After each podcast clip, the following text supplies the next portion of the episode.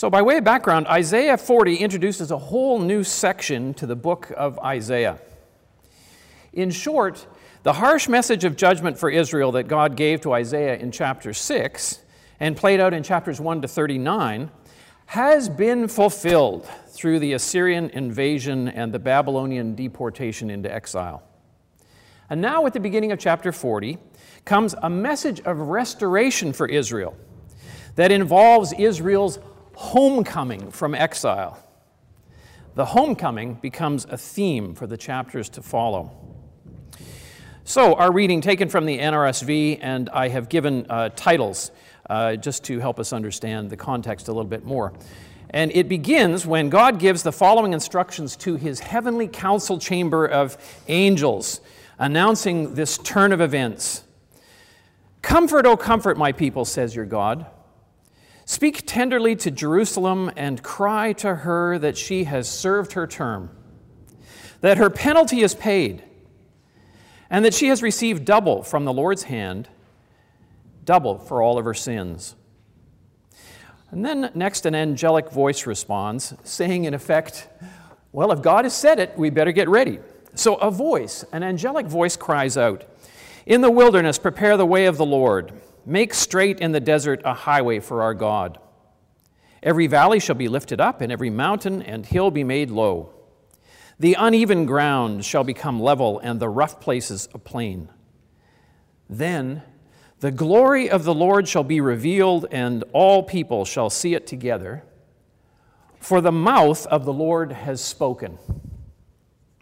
And then another voice calls for a herald to speak an ordinary human being like you and me. A voice says, Cry out. And the prophet responds, as he did in Isaiah chapter 6, Well, what shall I cry, Lord? But then, unlike Isaiah 6, this time Yahweh's answer involves a comforting message of good news.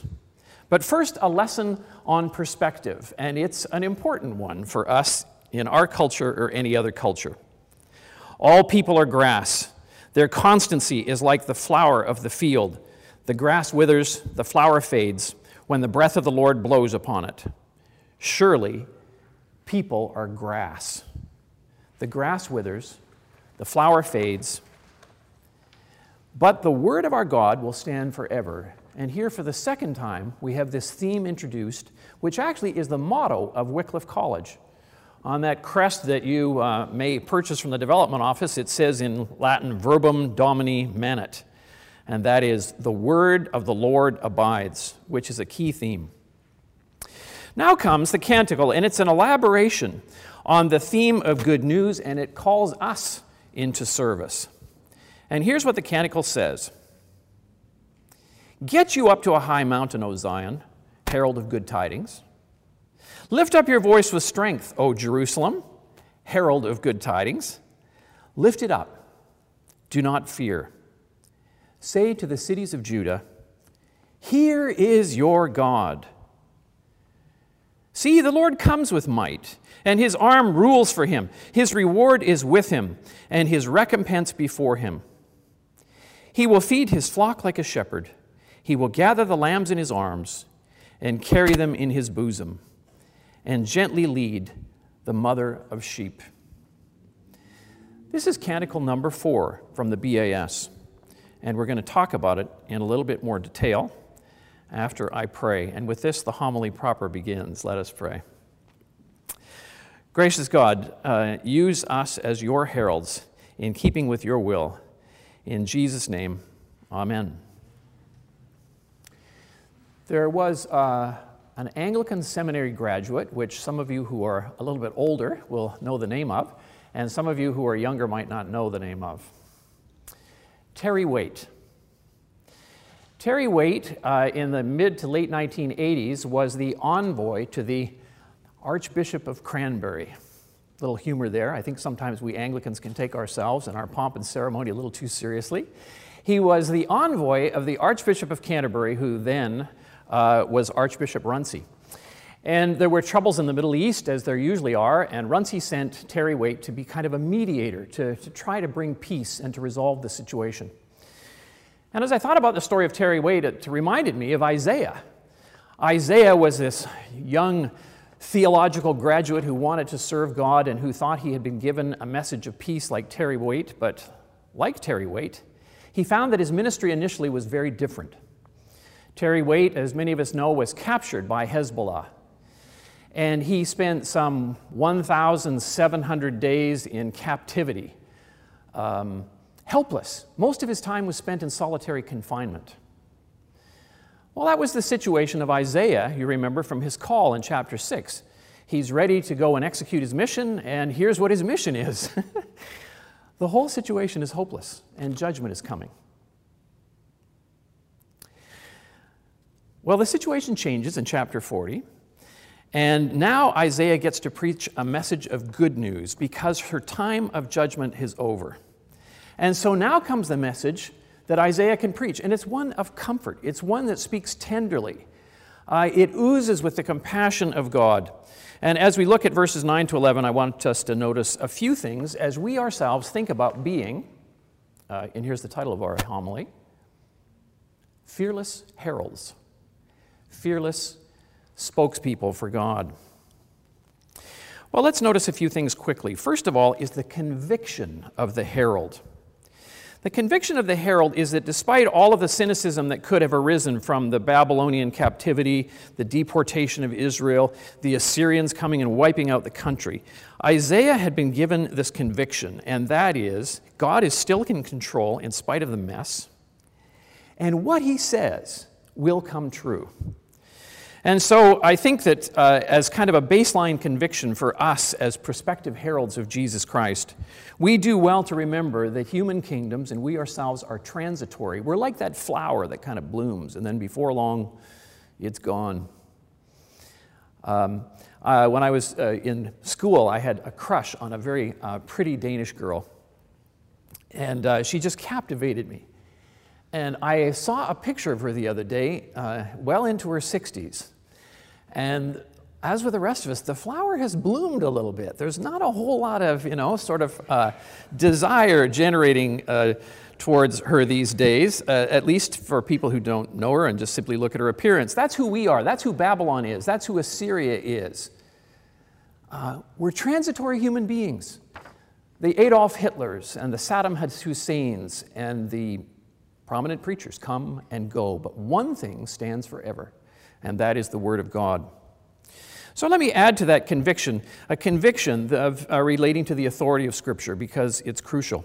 Now come some things that I think are challenging, at least for me as an Anglican, and that is the profile of the herald, and it's on the, the back of our page. Go on top of a mountain and shout as loudly as you can. I mean, some of us became Anglicans to get away from that kind of a portrait of a preacher, didn't we? Where you sort of are jumping up and down on the stage and screaming at the top of your lungs. But God is telling us to get onto a high mountain and to proclaim to the church and the world the good news of Jesus Christ. This is what Jesus proclaimed uh, that we uh, remember from the synagogue in Nazareth when he used Isaiah 61, which speaks of this same herald. And Jesus said that he had come in order to bind up the wounds of the afflicted, to give sight to the blind. And we're being called to be ambassadors of that message. And it's one that we're to share with the whole church. It's not just the incumbent who is to get on top of a high mountain and proclaim good tidings, but it's all of Zion, it's all of Jerusalem. So we lead the church to proclaim boldly. We do it with a kind of a loudness and a clarity that must be bold and that must be forthright however we couch it in our own Anglican ways of doing things.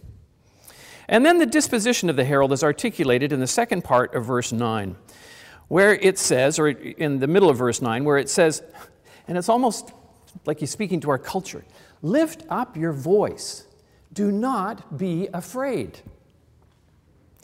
Interestingly, um, I talked to a student who um, works a lot with other international students, and um, he noticed that the international students who were Christians, um, when they dealt with the Canadian Christians, it looked as though they kind of had a question mark on their forehead. And this friend said to the international student, What's on your mind? And he says, One thing I don't understand about you Canadians is you seem to be afraid. In my country, we have reason to be afraid to share the gospel, and in yours, you don't. but you're so timid. Here comes encouraging words Lift up that voice and don't be afraid. Say to the cities of Judah, say to the church, first of all, and to the whole world, second of all, the message Here is your God. And to me, this comes as a helpful reminder because it's not about us. The message is not about the herald. The herald proclaims a message about someone, and that someone is the Lord God.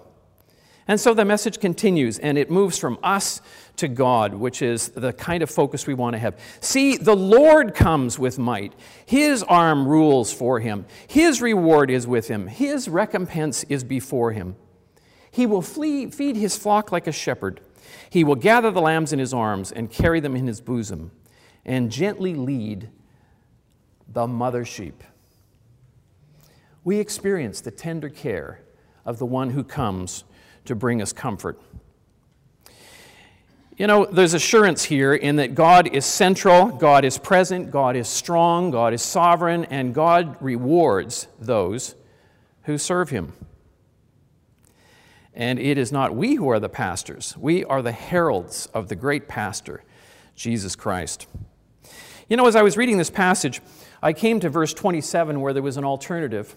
And the alternative uh, to the fearless herald is a fickle heckler. Somebody who says, you know, God, He's not really here. Uh, chaos rules. God doesn't know what He's doing, He's not around. And that cynical attitude, I think, can work its way even into the church. What about Terry Waite? Well, after about 1,750 days, Terry Waite was released from prison and he experienced a homecoming from the British people. An RAF jet came to pick him up at the Beirut airport. The pilots and the crew noticed that he didn't have a shirt or trousers or even shoes. Immediately, they found a shirt and trousers for him. They stopped in Cyprus. He still didn't have shoes. His shoe size was size 14. But while he was in Cyprus, Somebody from the Navy found him a brand new spanking pair of size 14 shoes and put it on Terry Waite. And when he got off that airplane in, in England, he was wobbly, but he was dressed. The then uh, new Archbishop, Archbishop George Carey, um, uh, met him at the foot of the stairs, and he received uh, a tribute of flowers, waving Union Jacks, and was given this lovely occasion to speak about his ordeal. My friends, a pair of size 14 shoes, or whatever size you wear, maybe nice fancy heels that you've dreamed of, are waiting for you at the end of the road if you would be but a fearless herald. So, in conclusion, I wonder if we could stand together and say uh, sort of a collect that I hope will be uh, something that we can say as a matter of conviction, and then uh, we will read the collect from the BAS. So join me in standing as we say together the words after the conclusion, if you will. And join me together. Lord, get me up to a high mountain as a herald of the good news of Jesus Christ. Use me to teach and equip the whole church to do the same. Grant me strength and courage to raise my voice loudly in both word and deed, to proclaim the good news which comes against the backdrop of judgment. Grant me faith and courage to announce to others on your behalf and at your bidding that you are present, sovereign, and glorious, that you have spoken through your word, which abides forever, and that you deeply care for each person, including me. We ask this in the name of Jesus who himself is the good news. Amen.